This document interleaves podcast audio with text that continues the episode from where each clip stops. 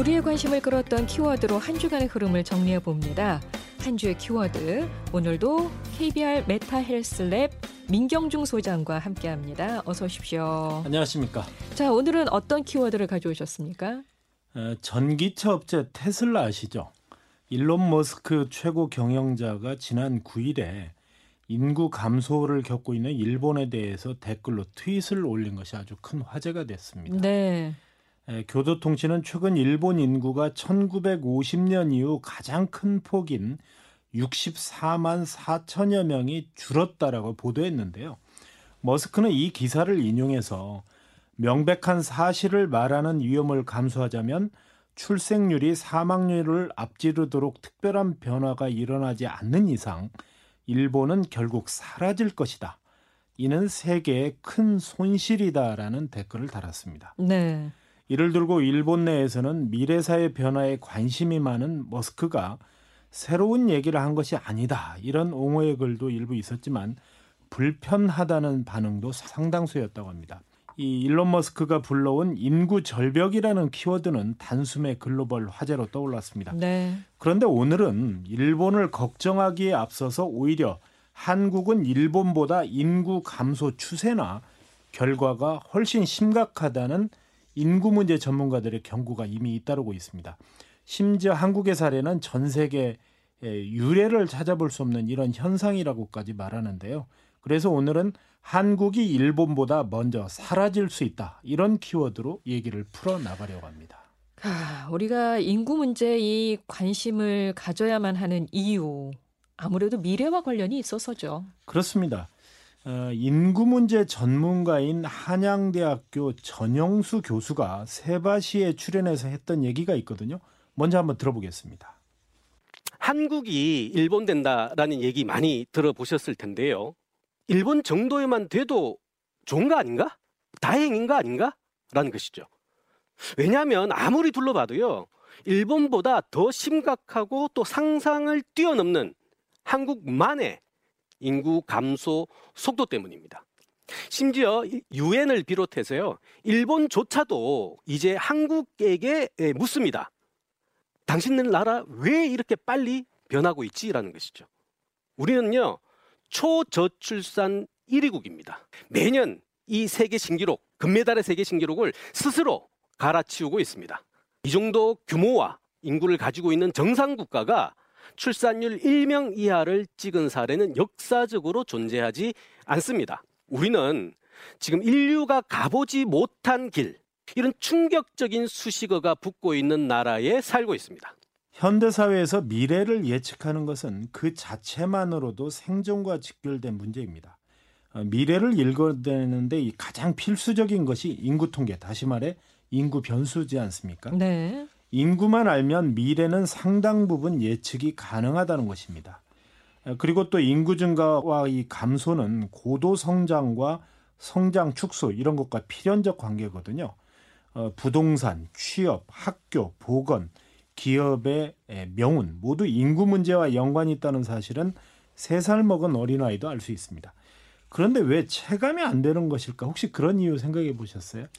왜 안 될까요? 두 가지 이유인데요. 첫째는 인구 문제는 대응한다고 효과가 바로 나오지 않습니다. 이것이 가장 큰 문제죠. 시간이 오래 걸리는 거죠. 두 번째는 전체 사회 구조를 근본적으로 개혁해야 하는데 해결하기가 대단히 어렵다는 점입니다. 우리나라가 처음 인구 정책의 전환점을 가져온 것이 언제인 줄 아세요? 언제입니까? 1994년 김영삼 정부 시절입니다. 어. 인구 구조의 균형을 맞추기 위해서 가족 계획 정책을 버리고 가족 건강과 복지를 옹호하면서 여성이 노동에 참여하도록 장려하기 시작했습니다. 네. 지금까지 쏟아부은 예산만 해도 수백조 원입니다. 28년이 지난 지금 결과 어떻게 됐습니까? 앞서 저 전영수 교수가 얘기한 것처럼 지금 합계 출산율이 세계 최저라고 했고요. 이것이 이제 지난해 0.81명인데 에, 경제협력개발기구 OECD 회원국 가운데 가장 낮은 수준입니다. 네. 이 합계 출산율이 2000년만 해도 1.47%였거든요. 이 합계 출산율이라는 게 뭐냐? 여성 한 명이 평생 동안 낳을 수 있는 출생아 수를 말하는 겁니다. 그런데 이제 이것이 2019년 기준으로는 한 명 아래인 0.92명까지 떨어졌고요. 지금 전 세계에서 유일하게 합계 출산율이 한 명을 밑도는 나라가 바로 한국입니다. 또 이 지난 16년간 우리나라 인구 정책이 이 저출산과 고령화 속도를 완화하는 데 초점을 맞췄지만 출산율은 지속해서 떨어지고 있고 고령화 속도는 둔화세를 보이지 않고 있습니다. 그러는 동안 이 대한민국 총 인구수가 줄어들기 시작했고요. 출생아 수가요. 지난 72년에 몇 명이 태어난 줄 아세요? 몇 명이 태어났습니까? 92만 명. 92만 명. 네. 72년도에는 그런데 2021년 지난해에는 26만여 명이 태어났습니다. 49년 만에 거의 4분의 1로 줄어드는 것입니다. 그러네요. 아이들 울음소리가 정말 많이 줄어들었죠. 예, 그런데 문제는 올해 더 떨어질 수도 있다는 거 아닙니까? 그렇습니다. 이 통계청의 장래 인구 추계에 따르면은요. 올해 합계 출산율은 0.73명으로 0.7명대의 진입이 확실시되고 있습니다. 0.8대도 떨어지는군요. 네, 그렇습니다. 시도별로 보면은 서울은 더 심각합니다. 0.63명. 그러니까 서울의 여성 2명 중 1명만 겨우 아이를 출산한다. 이런 얘기고요. 전 세계 도시를 통틀어서 이익권과는 비교할 수 없을 정도의 독보적인 신기록입니다.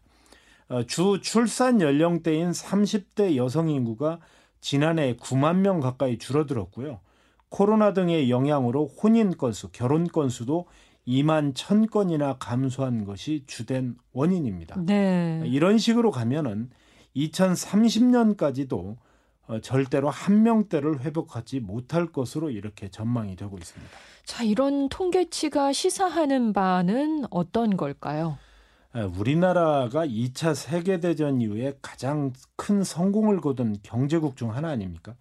그런데 이제 전쟁 직후에 한국 경제는 일본보다 훨씬 낙후했습니다. 어, 1인당 소득은 이 대등한 수준에 올라와 있고요. 구매력 기준으로만 보면 우리가 오히려 일본을 지금 앞서고 있습니다. 네. 어, 한국의 1인당 GDP가 1960년에 158달러에 불과했습니다. 지난해에는 우리가 3만 달러가 넘었습니다. 200배 가까이 성장한 거죠. 그렇게 되는 동안 결국 바탕이 됐던 것은 무엇보다 풍부한 노동력, 즉 인구의 폭발적 증가가 한몫을 했던 것입니다. 그런데 이런 출산율 0점대 시대는 전쟁 등 비정상적인 그 상황이 아닌 정상 국가라면 어디도 경험하지 못한 수치거든요. 문제는 현재 우리 인구를 유지하려면은 2명, 2.1명을 유지해야 됩니다. 그런데 이보다 훨씬 못 미치고 있고요. 인구의 위기선이라는 게 있습니다. 이게 1.3명이거든요. 이걸 벌써 돌파한 지도 20년이 넘었는데 음. 아주 심각한 상황이라는 것을 뭐 강조해도 지나치지 않은 부분입니다. 글로벌 전체 추세를 놓고 보면은 전 세계 인구는 늘고 있는데 우리는 계속 거꾸로 가고 있는 셈이네요. 네, 그렇습니다. 어, 어디든 많아서 또 어디는 적어서 고민입니다. 지구촌 인구는 그래도 계속 늘어나고 있습니다. 아, 유엔 자료 이 세계 인구 전망 보고서에 따르면요. 세계 인구는 2019년에 77억 명에서 2030년에는 85억 명, 2050년에는 97억 명의 이 규모로 무섭게 증가할 것으로 예측이 되고 있습니다. 아, 우리나라를 비롯해서 일본과 유럽, 북미 등은 자연 감소와 고령화가 문제지만 인도나 아프리카 같은 경우는 반대의 경우입니다. 다만 인구 감소국이 늘면서 이 인구 유지에 필요한 임신 가능 여성 그러니까 한 명당 2.1명의 합계 출산율은 전반적으로 떨어지고 있습니다. 아직은 인구가 글로벌적으로 늘고 있지만 이런 추세대로라면 인구 감소가 2, 3세대 후에는 세계 표준이 될 그런 전망입니다. 네. 아, 인구 변화의 속도와 범위가 어느 정도고 상황을 잘 알아야 또 해법을 찾을 수 있을 텐데요. 우리나라와 일본이 이렇게 말씀을 듣고 보니까 특별히 좀 더 인구 절벽이 심한 것 같습니다. 네. 어, 역사적으로 봐도 인구가 감소했는데 국력을 예지한 예는 찾기가 어렵다고 합니다. 이 선진국들 상당수는 그래서 이민 등 국제 전입을 통해서 여전히 인구를 증가시키고 있습니다. 어, 자국민의 자연 감소, 즉 출생과 사망을 말하는 거죠.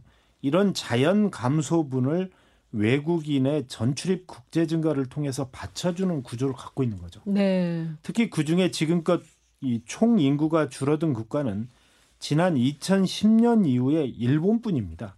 어, 테슬라 일론 머스크가 일본이 사라질지도 모른다는 얘기를 한 이유가 여기에 있는데요. 그런데 일본이나 우리가 좀 다른 나라와 다른 게요.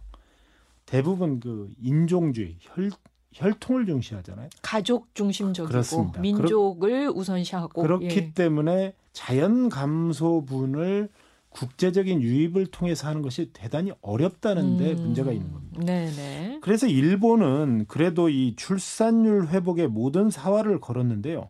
우리와 달리 약간의 성과를 내고 있습니다. 어 그래요? 네. 지난 2018년에는 인구 위기선인 1.3명을 넘어서 1.42명을 기록했고요. 음. 지난 2005년을 기점으로 바닥을 치고 지금 끌어올리고 있습니다. 지난해에도 코로나라는 악조건 속에서도 1.34명으로 2019년에 비해서 아주 약간 감소하는 데 그쳤지만 상당히 그 우리보다는 높은 거죠. 1.34명, 우리는 아까 0.81명. 네. 내친 김에 지금 일본 정부는 1.8명까지 끌어올리는 이런 목표를 가지고 있다고 합니다. 그런데 올해 우리나라 합계 출산율이 0.7%를 기록할 것이라고 말씀드렸는데 이런 추세대로라면 일본보다 한국이 먼저 사라질 것이라는 앞서의 말이 절대로 지나친 전망이 아닙니다. 네. 아, 일본은 1970년대부터 50년 가까이 장기간 대응한 결과에도 불구하고 세계 최고의 고령 국가라는 오명을 썼는데 지금 우리나라는 최악이라는 일본보다도 걸어보지 않은 지금 전임 미답의 최악의 길을 걷고 있는 셈입니다. 에, 미국 고령화 협회 에이지 설립자인 폴 휴이트는 2100년이면 한국 인구는 3분의 1 이하로 줄어들 것이다 이렇게 전망을 했고요. 데이비드 콜먼 옥스퍼드대 교수는 더 극단적으로 한국이 지구에서 사라지는 최초의 국가가 될 것이다 이렇게 전망하고 있습니다. 아, 암울하네요. 예. 출산율과 함께 중요한 지표가 고령화 비율인데 네. 역시 이 분야에서도 우리나라가 전 세계 최초의 기록을 걷고 있다고 하던데 이 말은 무슨 얘기인가요? 빨리빨리라는 국민적 DNA가 있어서인가요? 출산율에서도 세계 최초라고 말씀드렸는데 고령화 비율 증가도 마찬가지입니다. 고령화라는 것은 65세 이상의 인구 비중을 말하는데요. 우리나라의 고령 인구 비중은 지난해 기준으로 17.3%입니다. 문제는 3년 후인 2025년에는 미국의 18.9%를 제치고 top 3에 진입할 것이 확실시되고 있고요. 특히 2045년에는 37%로 세계 1위인 일본을 추월해서 세계 최고령 국가를 기록할 것으로 모든 수치가 말해주고 있습니다. 어, 흔히 7%가 넘으면 고령화, 14%가 넘으면 고령 사회, 20%를 넘기면 초고령 사회라고 부르거든요. 네. 문제는 드라마틱한 한국만의 비중 증가를 둘러싼 이 독특한 변화 속도에 전 세계가 지금 주목하고 있습니다. 에, 고령 사회 기준인 14%를 돌파한 선행 국가가 45개 나라인데요. 이건 뭐 큰 의미가 없겠죠. 그런데 중요한 것은 7%에서 14%로 점프한 돌파 속도입니다. 우리나라는 2000년부터 2018년까지 이 18년이 걸렸습니다. 반면에 선진국은 어, 똑같은 기간에 어땠을까요? 프랑스는 무려 126년이 걸렸고요. 일본조차도 24년이 걸렸습니다. 우리보다 고령화에 앞선 국가들 중 가장 늙어가는 속도가 어, 가장 빠른 거죠. 네. 아직 이 정도로 놀라기에는 이르고요. 제가 앞서서 14%가 넘으면 고령사회, 20%가 넘으면 초고령사회라고 말씀드렸잖아요. 네. 2025년이면 초고령사회 기준인 20%를 넘어서는데 이는 불과 7년 만에 이룩하는 겁니다. 음. 그렇다면 세계에서 가장 늙은 국가라는 수식어가 붙은 일본도 12년에 걸쳐서 벌어진 일을 우리는 무려 5년이나 줄여서 훨씬 빠른 속도로 늙어가는 국가가 되는 겁니다. 네, 네. 경제 활동 인구 조사의 대상이 되는 만 15세부터 만 60세까지를 생산 가능 인구, 즉 현역 인구라고 하거든요. 어떻게 됩니까? 생산과 소비의 주체가 되는 연령이잖아요. 네. 그런데 우리나라가 이 부분 역시 세계와 비교해도 전례 없는 속도로 하위권을 향해 진출하고 있습니다. 자, 저 2015년만 해도 우리나라가 전 세계 10위국가였는데 생산 가능 인구 면에서요. 이런 추세라면 2030년에는 115위, 2066년에는 199위로 급격하게 내려앉습니다. 인구의 절반 이하로 떨어진다는 것은 일할 사람은 적고 고령 인구가 늘어서 부양 비율이 악화된다는 것을 의미합니다. 이쯤 네. 되면은 60세 환갑 전후가 우리 인구의 중간 권역에 위치합니다. 60세면 청년이라는 소리 듣고요. 80세면 중년, 100세가 되어야 노인이다. 이런 말을 듣는 사회가 우리에게 온다는 말입니다. 이는 곧 우리나라의 성장 동력이 되었던 인구 배당이 사라지면서 한국 경제에 심각한 문제를 일으킬 수 있다는 의미이기도 하고요. 이를 극복하기 위해서는 노인들의 수명을 단축시킬 수는 없잖아요. 당연히 출산율을 높여야 하는데 모든 상황과 조건이 최악인 우리나라로서는 딜레마 중에 딜레마를 겪을 수밖에 없는 위치에 놓여 있습니다.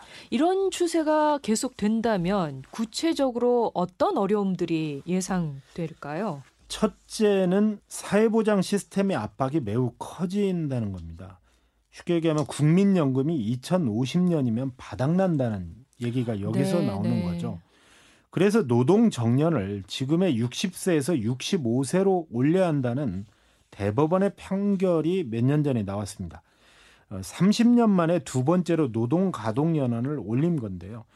이 동시에 노인 연령을 65세에서 70세로 올려야 한다는 논의가 지금 활발해지고 있습니다. 네. 예를 들어서 지하철 무임승차가 도입된 것이 언제인 줄 아세요? 1980년입니다. 아, 그렇군요. 네. 예. 이때 65세 이상의 노인 인구는 3.9%에 불과했습니다. 지금 노인 인구가 아까 몇 퍼센트라고 그랬죠? 뭐, 20%. 예. 자, 그렇다면 노인 연령을 70세로 올리면은 2040년에는 생산 가능 인구가 424만 명 증가하는 효과를 보이고요. 노인의 부양률도 59명에서 39명으로 크게 낮아집니다. 어, 지금 여론조사를 보면은요, 아직도 이걸 올려야 된다는 찬성이 55%, 반대가 41%로 이 찬성이 약간 높게 나타나지만 정책적 추진을 과감하게 추진하기에는 정부로서도 부담스러운 측면이 있습니다. 왜요? 네, 네. 유권자가 노인 인구가 많잖아요. 네. 하지만 새로 출범한 윤석열 정부는 국민연금 보험료 인상과 노인 연령 상향은 이제 시간 문제일 뿐 시급히 필요하다. 이런 인식을 가지고 있어서 이번 지방선거가 끝나면은 본격적인 추진이 이루어질 것으로 예상이 되고 있습니다. 네. 그리고 두 번째로요. 출산 장려를 위한 육아 보조금 확대가 불가피합니다. 지금 우리가 뭐 지방 같은 경우는 둘째 아이, 셋째 아이를 낳으면 어뭐 이렇게 많이 인센티브 같은 걸 맞아요. 주잖아요. 지자체에서 이렇게 네. 주는 것들도 많이 있고요. 도움도 많이 받더라고요. 그렇습니다. 유럽에서는 이미 그런 효과를 보고 있는데요. 예. 그런데요, 극단적으로 이런 얘기를 합니다. 아니, 첫째도 안 낳는데 둘째, 셋째 나면 보조금을 더 준다? 그럼 어떻게 해야 되겠습니까? 첫째를 낳아도 과감하게 지원을 해야 된다는 아하, 얘기가 네, 바로 네. 여기서 나오는 겁니다. 어, 여성가족부의 가족 실태조사 분석과 연구에 따르면은요, 어, 결혼하고 아이를 갖지 않는 것에 동의하는 20대 비율이 5년 만에 두 배나 증가했다고 합니다. 절반을 차지한다고 그래요. 어, 이는 결혼과 출산의 가치관에 대한 변화를 보여주는 것인데요. 어, CBS가 최근에 그 초저출산 위기 극복을 위한 이 생명돌봄 캠페인을 벌이고 있지 않습니까? 네, 해피 벌스 어, K. 매우 예. 시기적절한 운동이고 꼭 필요해 보입니다. 다만 이 운동을 성공시키기 위해서는 인식을 바꾸는 운동도 중요하지만 실질적인 입법 그리고 음. 보조금의 어떤 구체적인 확대를 통해서 구체적인 노력을 병행해야 하지 않을까 이런 네. 생각을 해보게 됩니다. 네. 사실 한국 교회도 요즘 주일학교가 자꾸 없어진다고 그러잖아요. 교회가 교회 신생아들이나 이런 아이들이 젊은 세대가 교회에 유입됐을 때 그 아이들을 교회가 공동으로 책임지는 운동을 할 필요가 있고요. 네. 그다음에 직장에서 일하는 주부들을 위해서 직장에서 스스로 그런 타가소나 아이들의 어떤 학교 들어가기 전에 아이들을 맡아서 부모들이 맘 놓고 직장에서 일할 수 있는 음, 그런 서비스가 직장이 좀 됐으면 좋겠고요. 예. CBS도 좀 그렇게 되면 더 좋겠다. 솔선해서 그런 예. 희망을 좀 가져봅니다. 네. 어, 예전보다 많이 좋아졌다고는 해도 우리나라 남녀 간의 또 가사 분담 비중도 이게 네. 만만치가 않거든요. 이게 전 세계에서 가장 불평등하다는 통계가 나와 있다면서요. 그렇습니다. 중국의 경제학자이자 국가 인구 구조 분야의 대표적 권위자고요. 또 성공한 기업가인 제임스 량이라는 사람이 혁신을 이끄는 인구혁명이라는 책을 냈습니다. 우리나라에도 번역판이 나와서 제가 읽어봤거든요. 이분이 중국 본토에서 중국은 아이가 더 필요하다 이런 음. 제목의 한자녀 정책 문제점을 신랄하게 비판해서 중국 정부가 지금 한자녀 정책을 포기했습니다. 그런 결정적 계기를 마련했거든요. 네. 그런데 아주 흥미로운 대목을 발견했습니다. 어, 뭔가요? 한국의 인구 문제를 다루면서 그 원인으로요. 한국의 남녀 간 가사 분담 비중이 세계에서 가장 불평등한 수준이더라. 이는 여성이 결혼하지 않거나 아이를 낳지 않으려는 핵심적인 이유 중 하나라고 아주 통렬하게 분석을 했더라고요. 어. 어, 다시 말해서 이 성 역할에 대한 문화적 가치 때문에 한국 여성은 남성보다 가사 노동에 하루 평균 2시간을 더 많이 할애하고 있고 일과 가정 일을 같이 해야 되는 부담이 세계 최고라는 겁니다. 네, 네. 한국 남자들은 가사 노동을 여성이 해야 할 일도 바라보는데 많은 사람들은 이를 시대에 뒤떨어진 시각으로 여기고 있고 따라서 한국 남성은 가사 노동에 더 많은 시간을 투자해서 부담을 함께 나눠 가져야 한다고 음. 따끔하게 이 지적하고 있습니다. 네. 사실 중국 남자들은 아내 대신 시장도 보고요. 식사도 준비하는 경우를 정말 저도 많이 봤거든요. 아니 남성들이 음식을 준비하더라고요. 그렇습니다. 예. 자 그렇다면 앞으로 어떻게 해야 할까요? 어, 윤석열 정부가 출범하지 않았습니까? 어, 상당히 그 저출산 고령화 시대에 대응하기 위한 고민을 참 많이 하고 있는 것 같아요. 인수위에서도 TF를 구성했고요. 그런데 제가 핵심 정책 방향을 좀 보니까요. 어, 완화하는 정책에 지금까지 치중해왔다면 앞으로는 미래를 기획하는 방향으로 인구 정책의 초점을 수정하겠다 이렇게 발표를 한 바가 있습니다.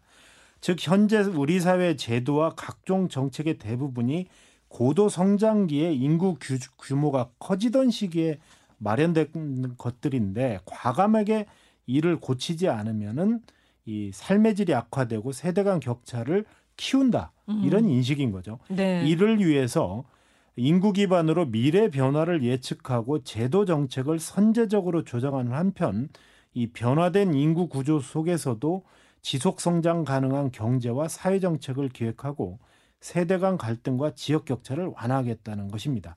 그렇지만 아직 구체적인 정책이 보이지 않고요. 또 여성가족부 폐지 방침에서도 보듯 젠더 문제에 있어서 문재인 정부와 비교할 때 갈등이 과연 줄어들지 확신할 수 없습니다. 네. 또 개인의 선택일 수 있는 영역에 이 국가가 개입해서 청년들의 반감을 샀다 이런 대목이 있는데 오히려 이런 인식이 과연 어떻게 받아들여질지 매우 궁금하고요. 그럼에도 불구하고 올해가 마지막으로 이 2025년 초고령 사회로 진입하는 단계에서 골든 타임이 될 수 있다. 이런 인식 때문에 인구 절벽 문제는 현 정부를 포함해서 우리 공- 국민 모두가 절박하게 관심을 가지고 다뤄야 할 문제다라는 점을 다시 한번 강조하고 싶습니다. 네. 인구 절벽 얼마나 심각한지 오늘 들으면서 계속 마음이 좀 무겁네요. 네. 예. 마지막으로 오늘 키워드와 관련한 노래를 한 곡 골라 주셔야 하는데 어떤 네. 곡을 준비하셨어요? 에, 오늘은 아이 어른 할것 없이 모두 좋아하는 당근송이라는 노래를 골라봤습니다. 아유, 예, 예상인데요. 인구 문제에는 수만 번 관심을 가져도 당근이 문제이고요. 가사처럼 때로는 짜증나고 힘들어도 너의 곁에 언제나 웃고 있는 나를 생각해 이런 가사처럼 인류 모두가 함께 고민하자는 의미에서 함께 듣고 싶어서 골라봤습니다. 알겠습니다. 네, 오늘 당근송 들으면서 예, 인사를 나눠야 되겠네요. 한 주간의 키워드를 이렇게 또 정리해 보았습니다. 한 주의 키워드. 지금까지 KBR 메타헬스랩 민경중 소장과 함께 했습니다. 고맙습니다. 감사합니다. 당근송 보내드리면서 저도 인사를 드릴게요. 굿모닝 뉴스 이명이었습니다. 좋은 주말 보내십시오. 나보고